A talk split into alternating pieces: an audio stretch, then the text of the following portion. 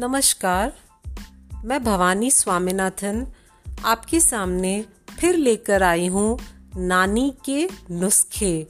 जैसा मैं हमेशा कहती हूँ, हमारी नानी या दादी कोई डॉक्टर नहीं थे, पर किसी डॉक्टर से कम भी नहीं थे। ऐसे ऐसे नुस्खे लाया करते थे नानी और दादी, जिसे लगाकर या खाकर तुरंत कोई भी बीमारी ठीक हो जाती थी।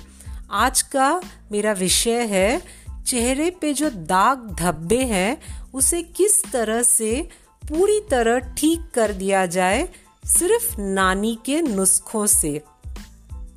तो पहला नुस्खा है, मसूर दाल को आप घी में अच्छी तरह भून लें और उसे पीस लें।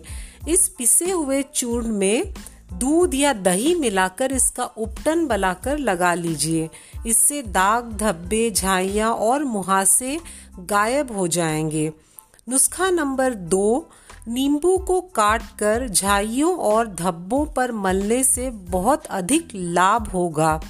नुस्खा नंबर तीन, नींबू का रस नींबू के रस में शहद मिलाकर नियमित रूप से लगाएँ। इससे भी आपको बहुत फ़ायदा होगा। नुस्खा नंबर चार, दही की मलाई जो है, उससे अच्छी तरह से रोज 10 से 15 मिनट मालिश करें और फिर पानी से धो लें।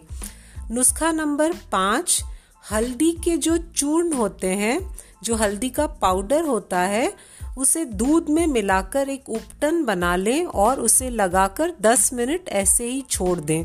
फिर पानी से धो लें। तो ये थे नानी के कुछ नुस्खे, चेहरे की खूबसूरती बढ़ाने के लिए और स्किन को साफ़ रखने के लिए। ज़रूर आजमाइएगा और मुझे बताइएगा। शुक्रिया।